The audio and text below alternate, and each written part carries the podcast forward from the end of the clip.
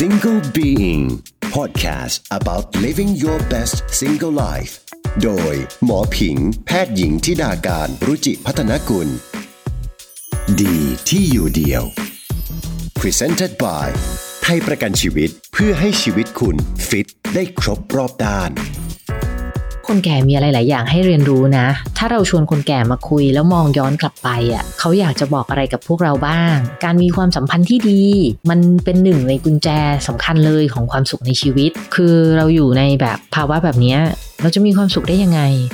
จริงๆแล้วอะความสุขมันเป็นสิ่งที่เราเลือก เราเลือกที่จะสุขหรือเราเลือกที่จะทุกข์ เราอาจจะอยู่แบบมีทุกอย่างพร้อมแล้ว แต่เราเลือกที่จะไม่สุขเองก็ได้ ก็อยากให้ลองถามตัวเองอย่างนี้ดูนะคะว่าเราเลือกที่จะสุขหรือยังในวันนี้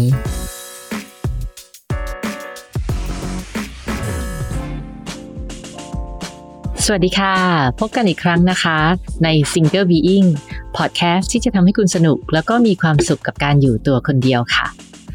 คุณผู้ฟังคะวันก่อนหมอไปเป็นวิทยากรในออนไลน์อีเวนต์หนึ่งนะคะ แล้วก็มีประเด็นหนึ่งที่น่าสนใจค่ะ คือในวงสนทนาก็คุยกันถึงว่าคนสมัยเนี้ยเหมือนบางคนที่จริงแล้วมีอายุอะแต่แบบดูหนุ่มดูสาวมากเลย เอ๊ะทำไมเดี๋ยวนี้คนบางคนเนี่ยคือดูอ่อนกว่าวัยมากเลยนะ แล้วก็จริงๆเนี่ยการที่เราจะใช้คำว่าคนมีอายุกับวัยกลางคนอะไรเงี้ยบางทีเส้นแบ่งมันก็เบลอมากเลยเราบ่อยครั้งที่เราเห็นคนแบบ 60 70 ก็คือเขาก็ยังดูดีอยู่ ยังดูเหมือนแบบ 4 50 อะไรอย่างเงี้ยนะคะ ก็คือเส้นแบ่งระหว่างวัยกลางคนกับผู้สูงอายุเนาะค่อนข้างจะเบลอลงนะคะ แล้วก็มีคำศัพท์ใหม่ ๆ ที่น่าสนใจอย่างเช่นแบบคำว่า young old ก็คือคนที่แบบ ถ้าเทียบอายุอะเยอะแล้ว แต่ว่าก็ยังดูเด็กอยู่นะคะ ก็จะไม่เหมือนกับ OO ก็คือคนที่แก่แล้วก็แก่สมอายุนะคะ แต่ว่ากลายเป็นว่าด้วยปัจจุบันเนี่ยด้วยเทคโนโลยีทางการแพทย์อะไรต่างๆ เนี่ยมันทำให้ความเชื่อที่เราคิดว่าความแก่ต้องมาพร้อมกับการเจ็บป่วย กระสาะกระแสะหรืออ่อนแอ หรือความเหี่ยวอะไรเงี้ยมันไม่ได้เป็นอย่างนั้นเสมอไป หมอว่ามันมันหลาย ๆ ส่วนนะ คือองค์ความรู้ทางการแพทย์ในทางทฤษฎีเนี่ยทำให้เราเข้าใจเรื่องกลไกความแก่มากขึ้น การที่เราเข้าใจเรื่องของอนุมูลอิสระเรื่องของการอักเสบซ่อนเร้นในร่างกายนะคะ แล้วก็นำมาสู่การรับประทานอาหารที่จะช่วยชะลอวัยอาหารต้านอนุมูลอิสระ หรือองค์ความรู้เรื่องของการออกกำลังกายที่จะช่วยในเรื่องของการไป ปิดสวิชยีนที่เป็น longevity gene ทำให้ดูอ่อนกว่าวัยนะคะ หรือแม้แต่ความรู้อย่างเรื่องของการใช้ครีมกันแดด ซึ่งสมัยแบบคุณปู่คุณย่าเราอะ่ะ ก็คือยังไม่ได้มีองค์ความรู้ว่าอ๋อแสงแดดนะ มันทำให้ผิวแก่เขาก็ไปอาบแดดเขาก็ไม่ได้เห็นความสำคัญของการใช้ครีมกันแดด แต่คนปัจจุบันเนี่ยก็จะทราบว่าโอเค ใช้ครีมกันแดดก็จะช่วยได้ใช่ไหมคะดังนั้นคือหมอเชื่อว่ารุ่นพวกเราอะ รุ่นหมอเนาะหรือรุ่นที่เด็กกว่าหมอลงไปเนี่ย สุดท้ายแล้วเราอะน่าจะอายุ ยืนกันขึ้นพอสมควรนะคะ แต่ว่าคืออายุยืนแล้วก็ต้องดูแลสุขภาพให้อายุยืนแล้วเนี่ยสุขภาพกายดี แล้วที่สำคัญคือสุขภาพใจก็ต้องดีด้วยก็คือต้องแก่แล้วน่าจะแก่อย่างมีความสุขเนาะ เพราะถ้าแก่แล้วแบบร่างกายไม่แข็งแรงนะคะ หรือว่าแก่ไปแล้วเนี่ยมีความทุกข์อะไรอย่างเงี้ยไม่มีความสุขอะ่ะ คือหมอเชื่อว่า มันก็คงเราก็ไม่รู้จะอยู่ไปทำไม จะมีอายุยืนยาวไปทำไมนะคะ ทีนี้วันนี้ก็เลยอยากจะชวนมาคุยกันเรื่องของความสุขเนี่ยแหละ เนื่องมาจากหมอก็ได้อ่านงานวิจัย แล้วก็หนังสือของอาจารย์ท่านหนึ่งนะคะ เป็นอาจารย์ทางด้าน gerontology จาก Cornell นะคะ ชื่อ Karl Pillemer อาจารย์ Karl Pillemer เนี่ยแกก็บอกว่าจริง ๆ วิชาที่แกสอนอะไรต่างๆเนี่ยมันจะเน้นไปที่เรื่องของคนแก่แหละ ก็คือเน้นไปที่เรื่องของแบบทำยังไงให้คนแก่ไม่ล้มทำยังไงให้คนแก่กินได้เยอะ คนแก่ที่อยู่ในแบบบ้านพักคนชราจะอยู่กันยังไงอย่างมีความสุขอะไรอย่างเงี้ยแกก็บอกว่าเออ แต่จริง ๆ พอแกทำงานกับคนแก่ไปเยอะ ๆ เนี่ยแกก็พบว่าคนแก่มีอะไรหลายอย่างให้เรียนรู้นะ น่าสนใจนะ แล้วจริงๆอะถ้าเราชวนคนแก่มาคุยแล้วมองย้อนกลับไปอะ เขาอยากจะบอกอะไรกับพวกเราบ้าง มันน่าจะมีอะไรหลาย ๆ อย่างที่เราจะเรียนรู้ได้จากคนแก่เนาะมันน่าจะน่าสนใจแกก็เลยเป็นแนวคิดขึ้นมาว่า เอ๊อยากจะทำวิจัยชิ้นหนึ่งนะ ที่เกี่ยวกับกุญแจของชีวิตที่มีความสุข เคล็ดลับของการมีความสุขในชีวิต ในมุมมองของคนแก่ทั้งหลาย อาจารย์เขาก็เลยไปเริ่มจากการทำ self report โดยการให้ผู้สูงอายุเนี่ยประมาณร้อยคนนะคะ เขียนเล่าเองเลยฟรีสไตล์เลย คิดว่าแบบอะไรที่เป็นกุญแจสำคัญของความสุขนะ ถ้าย้อนกลับไปอยากจะบอกอะไรบ้างอะไรอย่างเงี้ยค่ะ ก็เป็นลักษณะของ self report survey จากไอชุดนั้นแกก็อ่าน แล้วก็นำมาสู่การทำเซอร์เวยที่ส่งไปให้ผู้สูงอายุอีกหลายร้อยคนเลย ช่วยกันตอบแบบสอบถาม yes no นู่นนี่นั่นนะคะ จากตรงนั้นเนี่ย ก็ได้มาซึ่งข้อมูลองค์ความรู้ชุดหนึ่งที่น่าสนใจ แล้วก็พบว่าในกลุ่มนั้นก็มีคนแก่อีกบางคนที่มีแง่มุมการตอบที่น่าสนใจ เขาก็ได้เชิญผู้สูงอายุเหล่านั้นเนี่ยมาทำการสัมภาษณ์เชิงลึกนะเป็น in-depth interview อีก เพื่อที่จะเจาะลึกลงไปในข้อมูล ถึงกุญแจแห่งความสุขในชีวิตรวมแล้วเนี่ยก็ประมาณพันคนนะคะ ที่อายุมากกว่า 65 ปีที่ถูกอาจารย์ Karl Pillemer เนี่ยเอามาทำงานวิจัยเพื่อจะหาคำตอบในเรื่องนี้ จริงงานของอาจารย์เนี่ยก็มีออกมาเป็นหนังสือชื่อ 30 lessons for living นะคะ เป็นหนังสือออกมาหลายปีมากแล้ว หมอไม่แน่ใจมีแปลเป็นไทยบ้างไหมเพราะหมออ่านเป็นฉบับภาษาอังกฤษนะคะ หนังสือเล่มนี้มีความน่าสนใจ ซึ่งเนี่ยเดี๋ยวหมอจะมาเล่าสรุปให้ฟัง ว่าเขาว่ายังไงบ้าง แต่ว่าหลักๆหนึ่งเลย คล้ายๆกับเป็นแบบธีมหลักหรือคีย์หลักของเล่มนี้กลายเป็นว่ากุญแจสำคัญของความสุขในชีวิตเนี่ย ด้านของ relationship ด้านของความสัมพันธ์ ด้านของความรักเนี่ยเป็นด้านที่สำคัญมาก ๆ ซึ่งมันก็จะไปสอดคล้องกับงานวิจัยของ Harvard ที่หมอเคยเขียนเล่าถึงเมื่อหลายปีก่อนเนาะที่เขาก็หาว่าสุดท้ายแล้วคีย์แบบกุญแจสำคัญของการมีความสุขในชีวิตคืออะไร ซึ่ง Harvard Study นั้นนะก็บอกเหมือนกันว่า good relationship คือการมีความสัมพันธ์ที่ดีนะคะ ทีเนี้ยเล่มเนี้ยก็บอกคล้ายๆกัน ผู้สูงอายุหนึ่งพันคนก็บอกคล้ายๆกันว่า การมีความสัมพันธ์ที่ดี มันเป็นหนึ่งในกุญแจสำคัญเลยของความสุขในชีวิต ซึ่งเขาก็เจาะไปอีกว่า อ้าว ใครๆก็รู้แหละ การมีความสัมพันธ์ที่ดี การมีความรักที่ดีมันดี แล้วมันจะทำยังไงให้มันได้มา ซึ่ง relationship ที่ดี ก็ได้ข้อสรุปที่น่าสนใจค่ะ ว่าหนึ่งการเลือกคู่เนี่ยถ้าเราเลือกคู่ที่เป็นแบบมีความใกล้เคียงกันน่ะในเรื่องของแบ็กกราวด์เรื่องของพื้นฐานครอบครัว การถูกเลี้ยงดู ความเชื่อ ตรงนี้มันจะทำให้มีโอกาสที่จะเข้ากันได้ง่ายขึ้น แต่เขาก็บอกว่าไม่ใช่ว่า คนที่บอกว่าเฮ้ยงั้นคู่เราตัวนี้ต่างนี่ไม่ใช่ละเดทกับแฟนอยู่แฟนต่างกับเรามากเลย คือเขาบอกว่ามันก็ไม่ได้หมายความว่าการต่างมันจะไม่ได้เพียงแต่ว่าการต่างมันอาจจะต้องปรับตัวหน่อยซึ่งมันก็จะยากขึ้นนะแต่ว่าคู่ที่แบบมีอะไรที่คล้ายกันมาตั้งแต่ต้นมันก็จะง่ายกว่านะคะ แล้วก็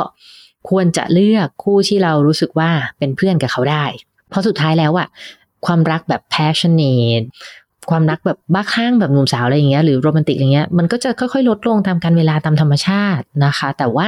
คือถ้าคนคนนี้เราเป็นเพื่อนกับเขาได้เราสนุกในการเป็นเพื่อนกับเขาอะอันเนี้ยใช้ได้เป็นหนึ่งในคุณสมบัติที่ดีที่จะเป็นคู่นะคะ แล้วก็ที่สำคัญเลยก็คือ อย่าไปคิดว่าเราจะเปลี่ยนเขาได้ เขาบอกว่าถ้าคิดอย่างเงี้ยคุณคิดผิดตั้งแต่ต้นเลย อย่างบางคนคิดว่าแบบเขาเคยเจ้าชู้นะ แต่เดี๋ยวแบบเป็นแฟนกับเราอะเขาก็จะเปลี่ยนได้แหละ หรือแบบ เที่ยวเก่งมากเลย แต่เดี๋ยวแต่งงานเขาจะเลิกเที่ยวอะไรเงี้ยอย่าคิดว่าใครจะเปลี่ยนได้ คนเราเปลี่ยนยาก มันอาจจะมีคนที่เปลี่ยนได้ แต่เราอย่าไปคาดหวังว่าเขาจะเปลี่ยน เราควรจะรักเขาหรือชอบเขาในแบบที่เขาเป็นตอนนี้แหละ ถ้าเขาไม่เปลี่ยนอะไรเลย เราก็จะรัก ถ้าเราคิดว่าเราจะต้องให้เขาเปลี่ยน เรารักเขาแล้วเขาจะเปลี่ยนอะไรเงี้ย ก็คือเราตั้งต้นผิด อีกอันหนึ่งที่สำคัญเลยก็คือว่า เวลาทะเลาะกันเนี่ย คุณปู่คุณย่าทั้งหลายในหนังสือเล่มนี้เขาก็สอนว่าให้หัดมองยาวๆ เพราะคนเราหลาย ๆ คู่เนี่ย มักจะไปติดกับดักกับเรื่องเล็กๆ ทะเลาะจากเรื่องเล็กๆ แล้วก็ขยายไปกลายเป็นเรื่องที่ใหญ่โต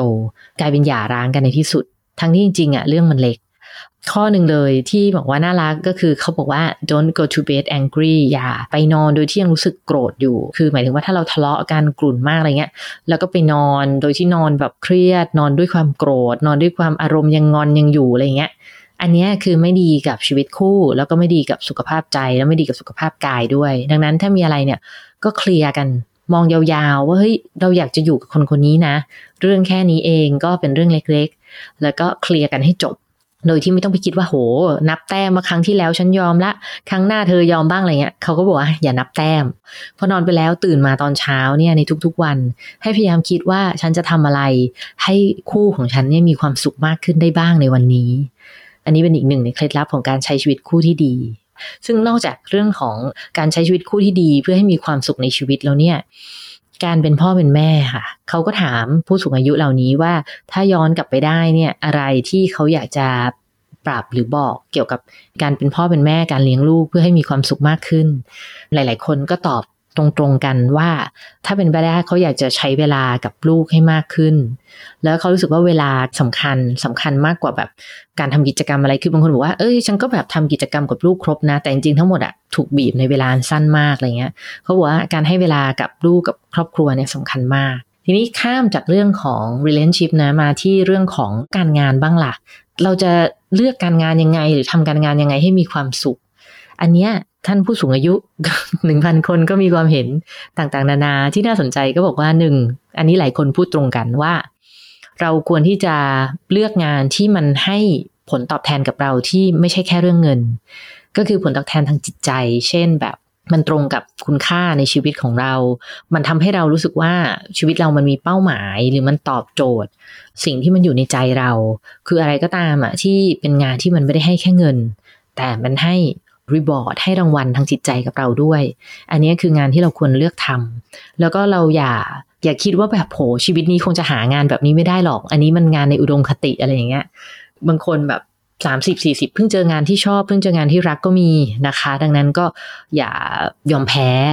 ถ้าในแง่ของการทำงานเนี่ยเขาถามว่าจริงๆแล้วปัจจัยอะไรที่สำคัญที่สุด ที่จะทำให้ success เพราะว่าในกลุ่มผู้สูงอายุเนี่ยมันก็จะมีทั้งคนที่แบบประสบความสำเร็จในเรื่องงานมีความสุขกับงานอะไรเงี้ย หลาย ๆ คนตอบตรงกันค่ะ ว่าจริง ๆ แล้วปัจจัยที่สำคัญ ที่จะทำให้เรามีความสุขกับงาน แล้วทำงานได้ดีอะมันไม่ใช่เรื่องของ IQ นะ แต่เป็นเรื่องของ EQ เป็นเรื่องของ interpersonal skill ความสามารถในการที่เราจะพูดคุยประสานกับคนอื่นได้ กลับกลายเป็นปัจจัยที่สำคัญที่สุดที่ทำให้เราทำงานอย่างมีความสุข และถ้าพูดถึงว่าอะไรที่เป็นการตกผลึกทางความคิดที่ผู้สูงอายุเหล่านี้อยากจะบอกกับพวกเราบ้าง หมอว่าที่น่าสนใจเลยก็คือประโยชน์ที่เขาบอกว่า จริง ๆ แล้วการแก่มันดีกว่าที่คุณคิดนะ มันไม่ได้น่ากลัวหรอก อืม หลาย ๆ ครั้งที่พวกเรากลัวแก่เนาะไม่อยากแก่รู้สึกว่าแก่แล้วแบบโผยมันแย่แน่เลยอะไรเงี้ย แต่คนแก่ทั้งหลายอะบอกว่าไม่ต้องกลัวหรอกจริง ๆ ไม่ได้แย่ขนาดนั้นนะคะ แล้วที่สำคัญที่สุดเลยที่หมอชอบมาก ๆเลย ก็คือเขาบอกว่าจริงแล้วความสุขอะมันเป็นทางเลือกค่ะ มันเป็นสิ่งที่เราเลือกได้เอง มันไม่ใช่สิ่งที่ถูกกำหนดมา หรือเราอาจจะบอกว่า เฮ้ย คือเราอยู่ในแบบภาวะแบบนี้เราจะมีความสุขได้ยังไง จริง ๆ แล้วอะความสุขมันเป็นสิ่งที่เราเลือก เราเลือกที่จะสุขหรือเราเลือกที่จะทุกข์ เราอาจจะอยู่แบบมีทุกอย่างพร้อมแล้ว แต่เราเลือกที่จะไม่สุขเองก็ได้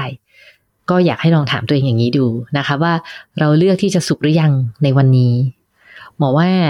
ก็มีความน่าสนใจหลาย ๆ อย่างทีเดียวกับแง่คิดที่เราได้มานะคะ คือพออ่านเล่มนี้แล้วมันก็ทำให้หมอนึกขึ้นได้ว่า มันมีหลายปีก่อน มันก็มีเป็นงานวิจัยในลักษณะของเซอร์เวยในลักษณะการสอบถามเหมือนกันผู้สูงอายุ ชื่อ United Healthcare Survey นะคะ ซึ่งอันนั้นไปถามผู้สูงอายุที่แบบอายุถึง 100 ปีเลยแหละ ว่าจริงแล้วอะไรที่เขาคิดว่าเป็นปัจจัยสำคัญที่ทำให้ชีวิตมีความสุข แล้วก็ที่ทำให้เขาอายุยืนขนาดนั้นคำตอบก็ใกล้เคียงกับนี้เหมือนกัน นะคะก็คือข้อหนึ่งคือทัศนคติในการใช้ชีวิต เขาเชื่อว่าคนที่ทัศนคติในการใช้ชีวิตที่ดีอะค่ะ ก็จะส่งผลดีกับสุขภาพใจแล้วก็สุขภาพกาย ข้อ 2 คืออาหาร คือการกินที่ดีต่อสุขภาพอะก็จะส่งผลให้อายุยืนยาว แล้วก็ไม่เจ็บป่วย ก็จะส่งผลดีกับสุขภาพใจ แล้วข้อสามก็คือการออกกำลังกาย ดังนั้นสุดท้ายแล้วอะมันก็อาจจะเป็นพื้นฐานเนาะที่หลาย ๆ คนรู้ แต่หลายคนก็อาจจะแบบ รู้แล้วก็ลืมไปแล้ว หรือรู้แล้วก็ยังไม่ได้ทำแต่หมอคิดว่าการที่วันนี้หมอได้เล่าให้ฟัง แล้วคุณผู้ฟังได้เรียนรู้จากการตกผลึกของผู้ใหญ่ที่ผ่านโลกมามากกว่าเราหลายสิบปีเนี่ยมันเป็นสิ่งที่ดีค่ะ สุดท้ายแล้วนะคะหนึ่งในปัจจัยที่สุขภาพกายดีได้ก็คือสุขภาพใจที่ดี และสุขภาพใจที่ดีเนี่ยก็มาจากความรักที่ดี ให้รักเป็นทุกคำตอบของชีวิตไปด้วยกันนะคะ หวังว่าวันนี้ สาระเบาๆ ที่หมอนำมาเล่าให้ฟังในวันนี้ น่าจะเป็นประโยชน์กับคุณผู้ฟังนะคะ ถ้าชอบก็ฝากกดไลค์ ฝากกดแชร์ กด subscribe แล้วก็กด follow ด้วยนะคะ จะได้เป็นกำลังใจให้กับหมอและทีมงานค่ะสำหรับวันนี้หมอลาไปก่อนนะคะ เจอกันใหม่สุขหน้าเย็นๆค่ะ สวัสดีค่ะ